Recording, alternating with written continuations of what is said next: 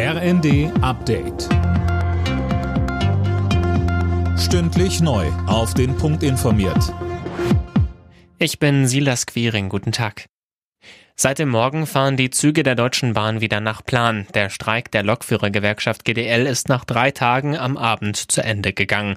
Gewerkschaftsboss Weselski hat aber bereits neue Streiks in Aussicht gestellt, sollte sich die Bahn im Tarifstreit nicht bewegen.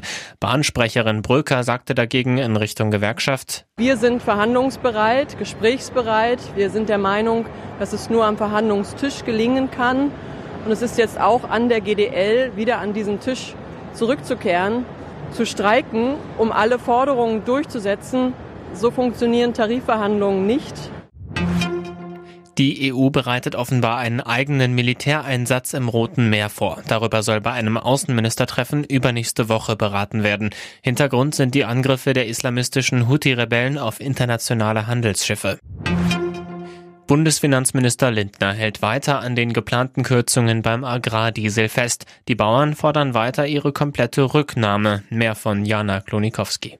Bei der Normalisierung der Staatsfinanzen müssen alle ihren Beitrag leisten, sagte Lindner der neuen Osnabrücker Zeitung. Im Interview mit der Rheinischen Post stellte er im Gegenzug einen Abbau von Bürokratie für die Landwirte in Aussicht. Der Bauernverband und der Verein Landschaft Verbindung drängen aber weiter darauf, dass alle Kürzungen im Agrarbereich wieder zurückgenommen werden. Für Montag ist eine große Kundgebung in Berlin geplant. Außerdem treffen sich Bauernvertreter mit den Ampelfraktionschefs zu Gesprächen. Mit der Rückkehr zum 19% Mehrwertsteuersatz haben laut Branchenverband DEHOGA drei Viertel der Gastronomen ihre Preise erhöht, und zwar direkt zum Jahreswechsel. Weitere wollen nachziehen und nur drei Prozent wollen laut einer Umfrage bei den aktuellen Preisen bleiben.